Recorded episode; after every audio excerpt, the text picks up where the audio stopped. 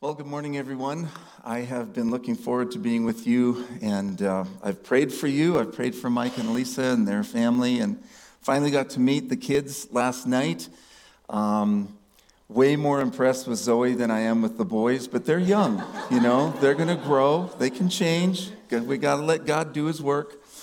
Anyway, uh, love the name of your church.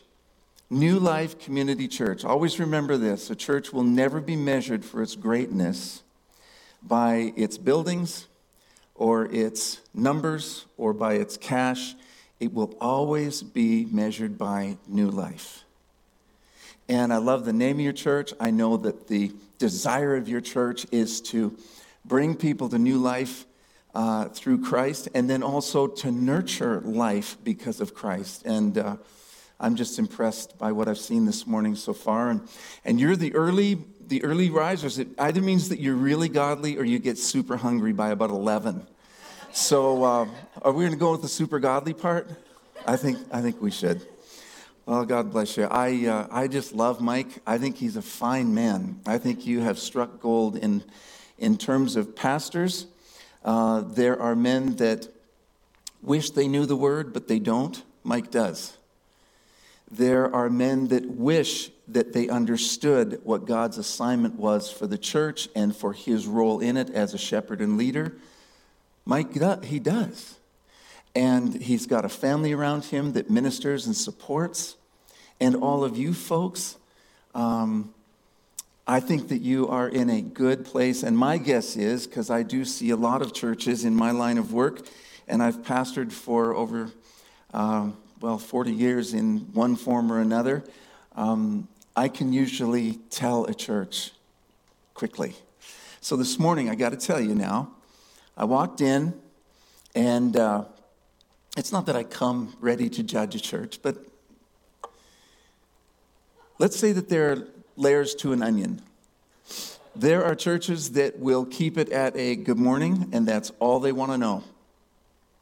Then there are the people who go the next, they peel that layer and they get to the handshake and they want to know your name.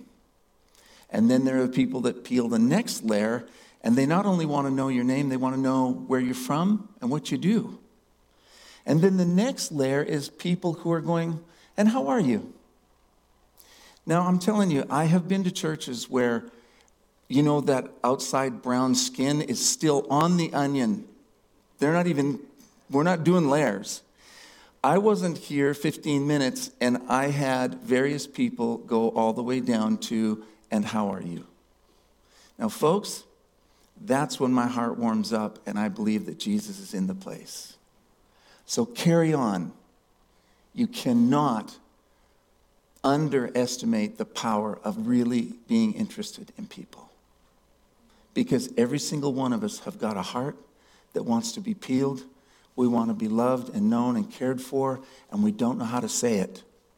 But if someone will lead me there, I'd be glad to tell you how I really am and why I'm in church today.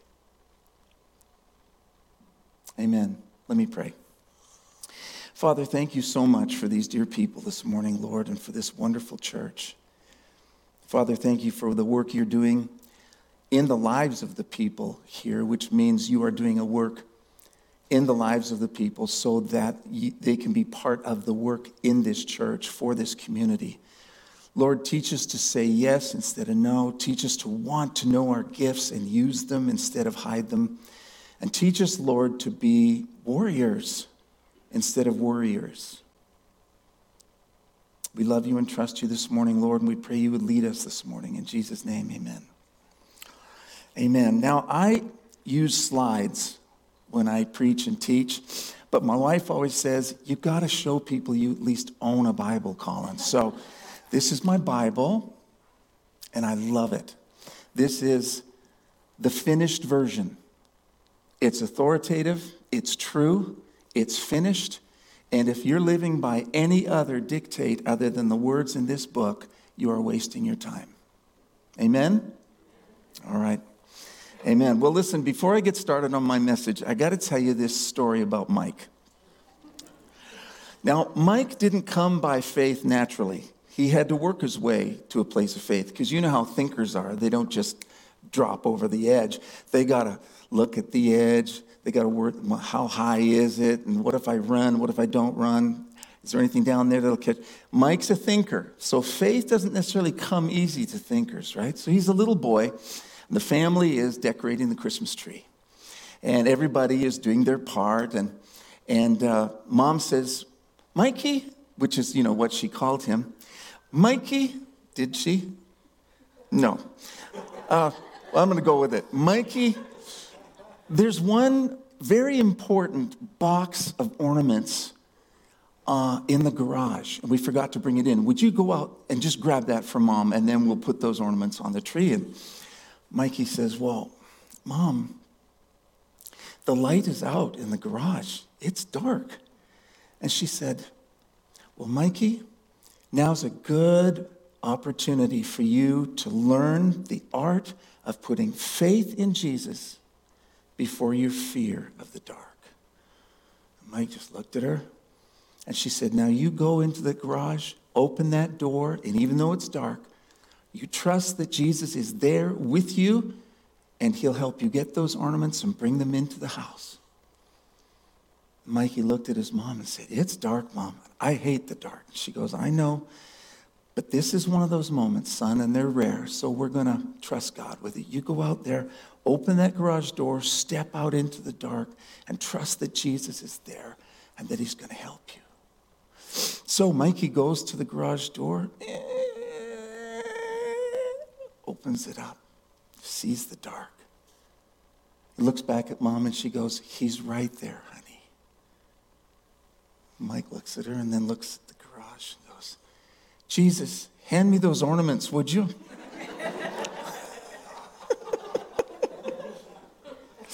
Man of faith. You believe Jesus was there. It's a heartwarming story, Mike. Now, I can see that there's a clock on the back, which is good. I brought my phone up here because I'm notorious for going long, and Mike said, Listen, you need to be done by noon. So I am pretty much on schedule here, I think. All right, Christmas. Anybody here not like Christmas? I, okay, we got one. We got one. And you know what? The aisle is really wide, so when you come forward, you won't have to. No, I'm kidding. I'm kidding. Um, yeah, there's a lot of reasons why right? I love Christmas. I love everything about it. I've been watching Hallmark movies with my wife. And uh, we wait for the handsome guy with the five o'clock shadow carrying the wood to come around the corner. And they look at each other, and then he promises to stay and help with the festival. And then she bakes her cookies, and everything ends up perfectly every time. But you'll notice that life isn't like that, really. It's not a Hallmark movie.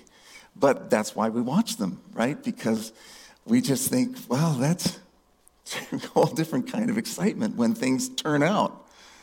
Anyway, I love the food. Can anybody guess that I love eggnog?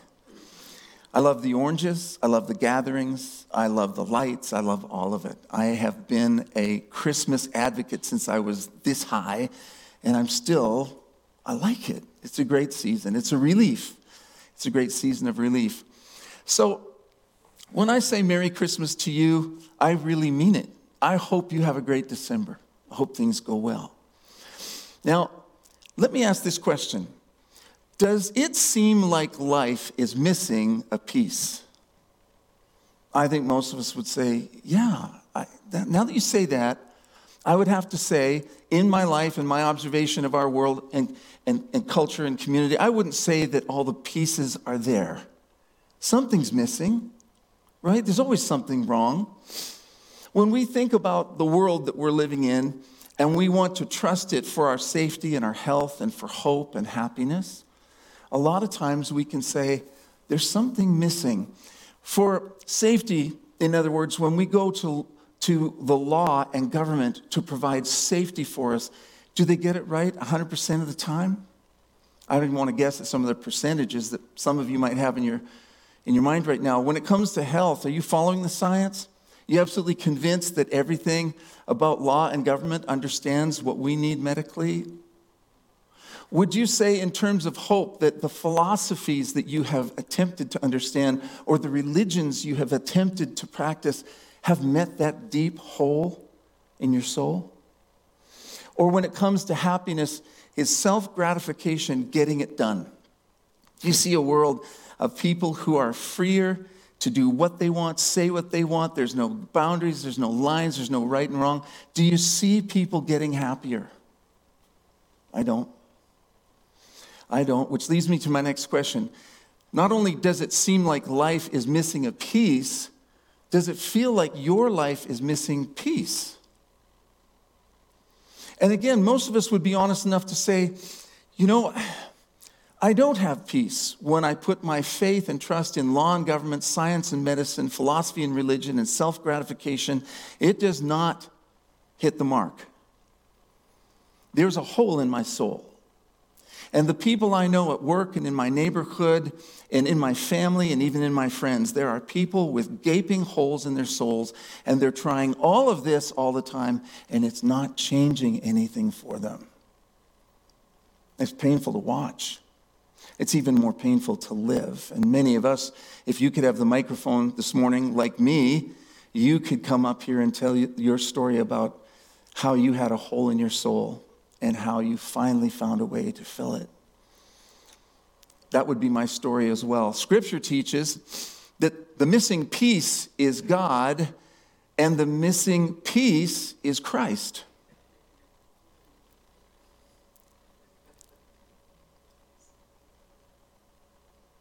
Just look at those words for a few minutes.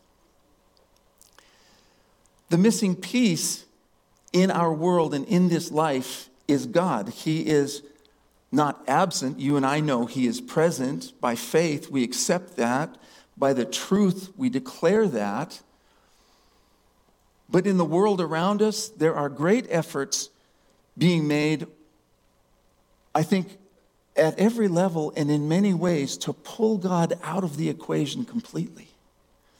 We are becoming a humanistic, post Christian era like nothing we've ever seen before. And something I said to Mike just last night was you know what? I don't think we're going back. We are on a slippery slope, and there's no way back up. I don't care who gets elected. I don't care which provincial government does this and the other provincial government doesn't do that. And we've, we've engaged a slippery slope that I think has been prophesied, which is not what I'm talking about this morning. And I don't think there's a way back up that hill, guys. I really think that we are watching the beginning of the end. Don't you feel it in your soul? Don't you feel it? The beginning of the end. And I don't know where the end ends and then that new start starts. But man, I have to admit, the condition of my world and the truth of the word and the greatness of my God have all got my attention right now. They really do. Scripture teaches that the missing piece is God and the missing piece is Christ and no other. What you're missing in total is peace with God through Christ. Now, if you're one of those people that doesn't know exactly how am I going to tell the truth to my friend, my neighbor, my coworker, my family member, what is it my message is exactly? When we try and imagine saying all of this to a friend or a family member, a coworker or a, a family member, we, we get tongue tied right away, and you should. There's a lot in here, there's too much in here. But you need to learn those five words. What you're looking for is peace with God through Christ, and it's the only place to find it, and it's the only way to acquire it. Right? So the question is, how? And this brings us to the Christmas season and peace and the message that we are proclaiming and celebrating throughout December and, well, you know, through the year. Through the year, of course. So this morning I want to talk about finding peace with God through Christ. And I'm going to take you to the you know, predictable, overused. Oh my goodness, please tell me he's not going to go to Luke chapter 2. Well, where else would I go? Absolutely, we're going to Luke chapter 2. It's the first Sunday in December, and you have a whole month of celebration, and you need to remember why and what it's supposed to do in your life and mine and in our world. And it's all in Luke chapter 2. Perfect. So let's look at Luke chapter uh, 2 8. And there were shepherds living out in the fields nearby, keeping watch over their flocks at night. An angel of the Lord appeared to them, and the glory of the Lord shone around them, and they were terrified. When we encounter the supernatural, our immediate response has got to be I didn't realize how small, insignificant, and weak I was until this moment. If any of us ever encountered the supernatural, we would drop to the ground. We would be terrified. We'd be terrified. Verse 10 But the angel said to them, Do not be afraid. I bring you good news of great joy that will be for all the people. Now remember that verse because it's super important. The word good news here is kara, which is salvation, and it means life would replace death. That's the good news. But to understand the good news, you have to accept that apparently you're dead. Otherwise, it can't be good news of great joy. You have to know something's wrong, something's missing. There's a piece missing, and there's a piece missing. And this angel is saying, I bring you good news. I'm going to show you the peace and introduce you to the way to find the peace. Life would replace death. So, verse 11 Today in the town of David, a Savior has been born to you. He is Christ the Lord. Savior is speaking of the person Jesus, which is the meaning of his name. Christ in Hebrew is Messiah, and the Lord is God. The, the, the angel is saying, Don't be afraid, I bring you good news of salvation, which is great, great news to you because you need salvation because you're dead, but you can be alive. And how and through whom? The Savior is Jesus, He is Christ the Messiah, and don't make any mistakes here, He is God.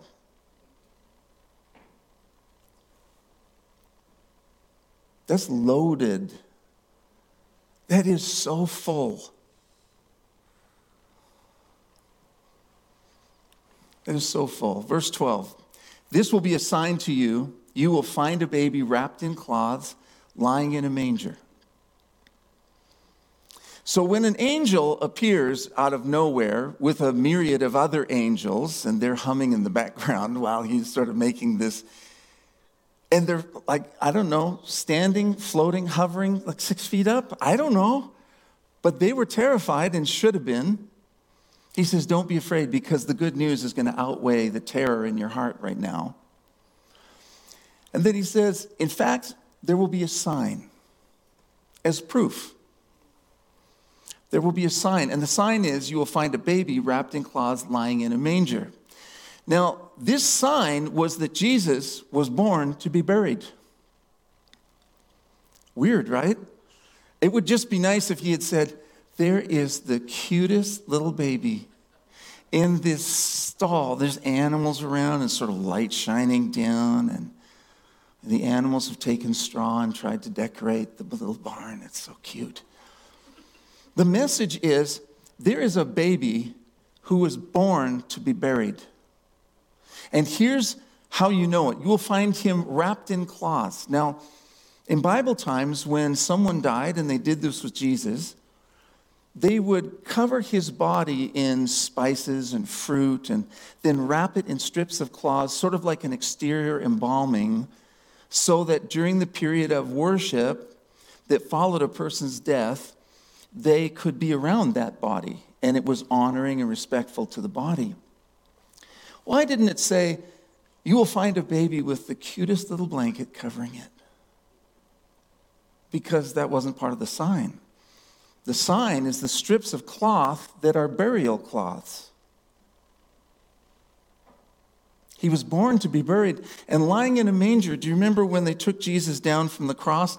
They borrowed a place for him to rest. And they borrowed the tomb of Joseph of Arimathea, and he was lying in a borrowed place when he was raised. Jesus was born to be buried, wrapped in cloths and lying in a manger. He was born to be buried in strips of cloths, lying in a borrowed place. There's two stories being told in this one declaration, this one magnificent announcement. There will be a baby. Here's the sign it's a baby that is born to die. Right? Jesus was born to die, born in the beautiful manger, and then would head for the cross of crucifixion to pay for our sin and free us from death. Verse 13 Suddenly a great company of heavenly hosts appeared with the angel, praising God and saying, Glory to God in the highest, and peace on earth, and on earth, peace to men on whom his favor rests. And there it is peace. How did you know that I needed to hear good news of great joy, meaning that all I've got in my life right now is bad news, and I feel great despair? But you come with a, a, a message that is good news of great joy for everybody. I am intrigued. And here it is Glory to God in the highest, and on earth, peace to men on whom his favor rests. Romans 1 5. Therefore, since we have been justified through faith, we have peace with God through our Lord Jesus Christ. Romans 1:11 Our Lord Jesus Christ through whom we have now received reconciliation. Christ is the one who through his birth and life and ministry, his death and resurrection, has made it possible for us to know peace with God, peace within, peace with others. In other words, a Christian that knows what the Word of God has said and believes it as truth is blessed by virtue of the fact that God did something am- amazing that was and still is to this day a miracle. We benefit from it every minute. Luke 2:15 When the angels had left them and gone into heaven the shepherds said to one another Let's go to Bethlehem and see this thing that has happened which the Lord has told us about. All right, so we've just been told, let's go see if it's true. And they did. So they hurried off and found Mary and Joseph and the baby who was lying in the manger. When they had seen him, they spread the word concerning what had been told them about this child. Perhaps the first Bible verse that says we should not keep this to ourselves. This news is so good, we should probably tell others. It'd be selfish, it'd be wrong. This obviously isn't just for us, it's for all people. Good news of great joy for all the people. You know what? We should tell others. And that is the mandate that you and I still uh, uh, suffer from today, if you want to use the word suffer, is that, that sense of I should be telling others, shouldn't I? Yeah, you should. You don't have to be weird about it. What I've always said to my friends and family and the, the churches I've pastored is if you think Jesus is strange, you're going to be strange when you try and tell somebody that you know Jesus. If you think the Bible's only half true, that's going to come out when you say, no, no, no, it's in the Bible. I think. I mean, if you believe that sort of thing. Of course, it's all going to get weird.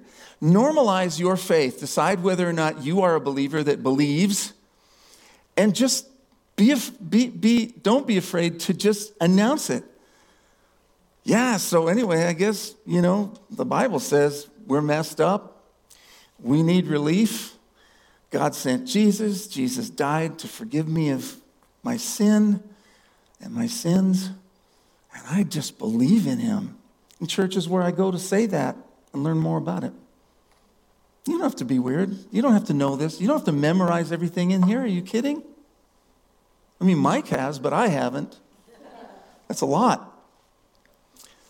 When they had seen him, they spread the word concerning what had been told them about this child. Verse 19, but Mary treasured up these things and pondered them in her heart. The shepherds returned, glorifying and praising for all the things they had heard and seen, which were just as they had been told. Now, where is verse 18? And what does verse 18 say? And this is, this is the kicker. I love this. Where is Luke 18, 218, and what does it say? And all who heard it were amazed at what the shepherds said to them. Nobody yawned. Nobody did the, yeah, you know, the, the church over in the corner had, they said they had a miracle last week, so I don't see what you're. They were amazed at what these guys were saying. They knew what shepherds were, and they're like, the shepherds were amazed. And what they just told me makes me amazed. And the word amazed here means astonished, surprised, left in a state of wonder and marvel. They were con- convinced that something happened. And after you're convinced that something happened, right after that comes conviction. Is there something I'm supposed to do with that? Right? It doesn't say that they believed or did not believe at this point, but it does say that they were amazed. And what were they amazed about? Well, you and I know on this side of the cross, right? John 3:16, for God so loved the world that he gave his one and only son that whoever believes in him will never die but have eternal life. What? Eternal life? For believing?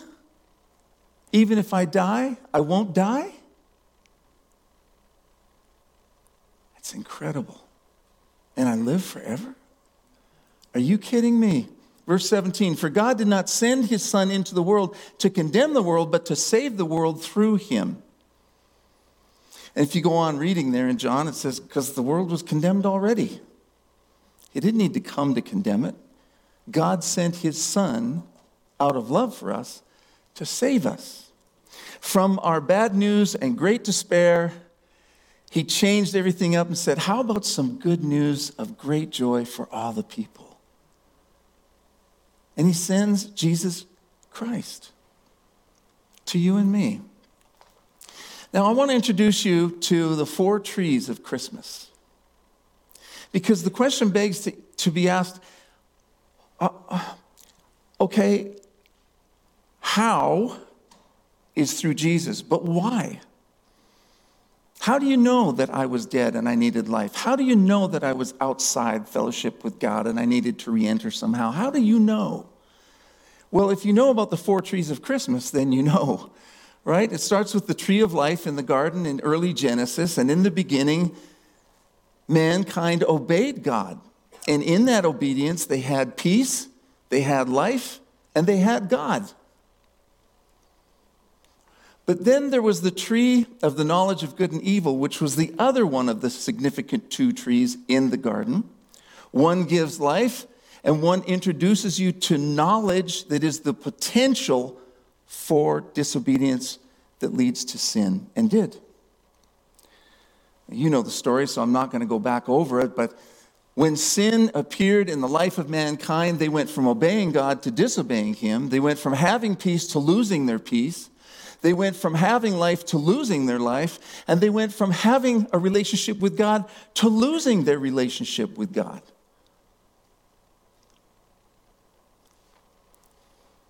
The result is that man goes from obeying God to rejecting God. He had peace, but now he has to search for peace. He had life, but now he needs life. And he had God, and now he thinks he is God.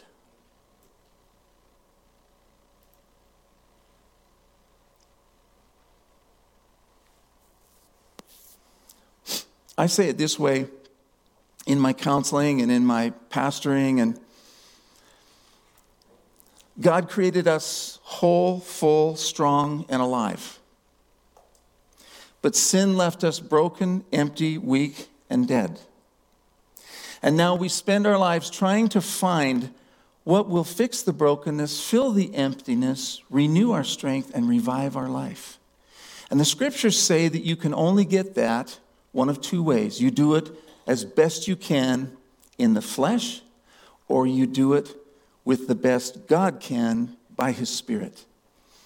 And most of you know what it feels like to be broken, empty, weak, and dead, and searching for the ways to fix and fill and renew and revive. It is a miserable journey until you discover this and the God who wrote it and the Christ who accounted for it. And that is our way to be whole, full, strong and alive again is through Christ. So, what did God do? We have rejected God. We're searching for peace. We need life. We think we're God. He interrupts history and says, okay, enough, enough. And he did this in Genesis 3:15 in the midst of his own um, uh, pronouncements and cursing. He announces, "Oh, and by the way, I'm going to resolve this with a savior." And he finally brings that savior promise to bear when this little baby is born of a virgin and is lying in a manger in strips of cloth in a borrowed place. Right? And this is the tree of crucifixion. Mark 10 45, for even the Son of Man did not come to be served, but to serve and to give his life a ransom for many. The tree of crucifixion.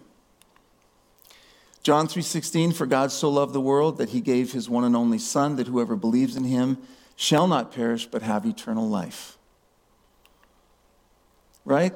So we go from obeying God to disobeying God to rejecting God, but through Christ crucified, God's forgiveness is brought to bear and it restores peace. We receive life and we are free to love God. And that's how we are trying to spend our lives now, isn't it? So here's the fourth tree of Christmas. When I was in seminary, I had a friend who was a bit on the legalistic side, and he was a young theologian, and he was like, I went home and told Val we're not having a Christmas tree. It's got pagan roots, origins are dark, no Christmas tree in our house. I said, Buck, Christmas trees are beautiful. Ah, and there's the trick, Colin, they lure you in with those lights. I'm like, brother, you, you are wound too tight. Listen, if you understand the four trees of Christmas, you can see the theme here the tree of life, a tree of of um, sin, a tree of death that leads to life. When I look at my Christmas tree in our living room, we just got our, our tree up the other night. Um, it's beautiful. I was at Mike and Elisa's last night, and they've got gifts under their trees already with all your names on them. It was so beautiful. But when I look at that tree, I look at the light and I think the light of the world. I look at the beauty and I think the beauty of God in my life. When I look at the gifts, I say, Thank you, Lord, for teaching me to give also. Christmas is about good news of great joy for all the people. You think about your friends and family and coworkers and neighbors right now, how many of them are struggling with bad news, great despair, and they're pretty sure it's only them? Everyone else is doing great. Imagine having the opportunity this December to say, Can I tell you about some good news that brings joy? And it's for you.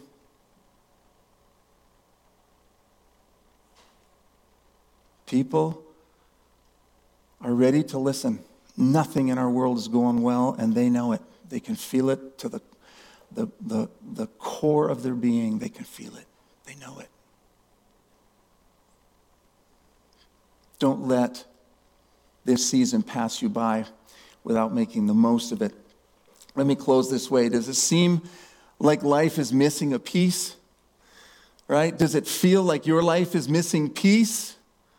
Well, according to the scriptures, the missing piece is God, and the missing piece is Christ. And what you are actually looking for is peace with God through Christ. Don't go looking for anything else, and don't settle for anything else. We have the real deal. We're the ones that need to embrace it by grace through faith in Jesus' name.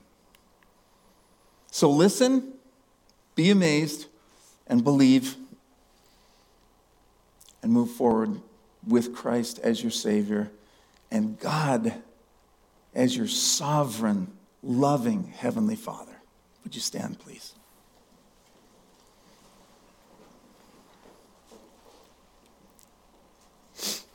Father, we love you. We trust you. We thank you for your message to us, Lord, that made a difference then and makes a difference now and needs to make a difference in a, a lot of people's lives, Lord. We, uh, we thank you for this morning and for this worship. We pray that you would bless these dear people, Father. their lives, their personal ministries, and the ministries they have in this church, Lord. I pray that you would continue to expand the army in this church to have more and more servants, more and more people who say, Yes, I will, yes, I can, yes, I'll try, instead of just letting someone else do it. Lord, we owe you everything. Let us give back to you what we can because you have given everything that we needed. In Jesus' name, amen.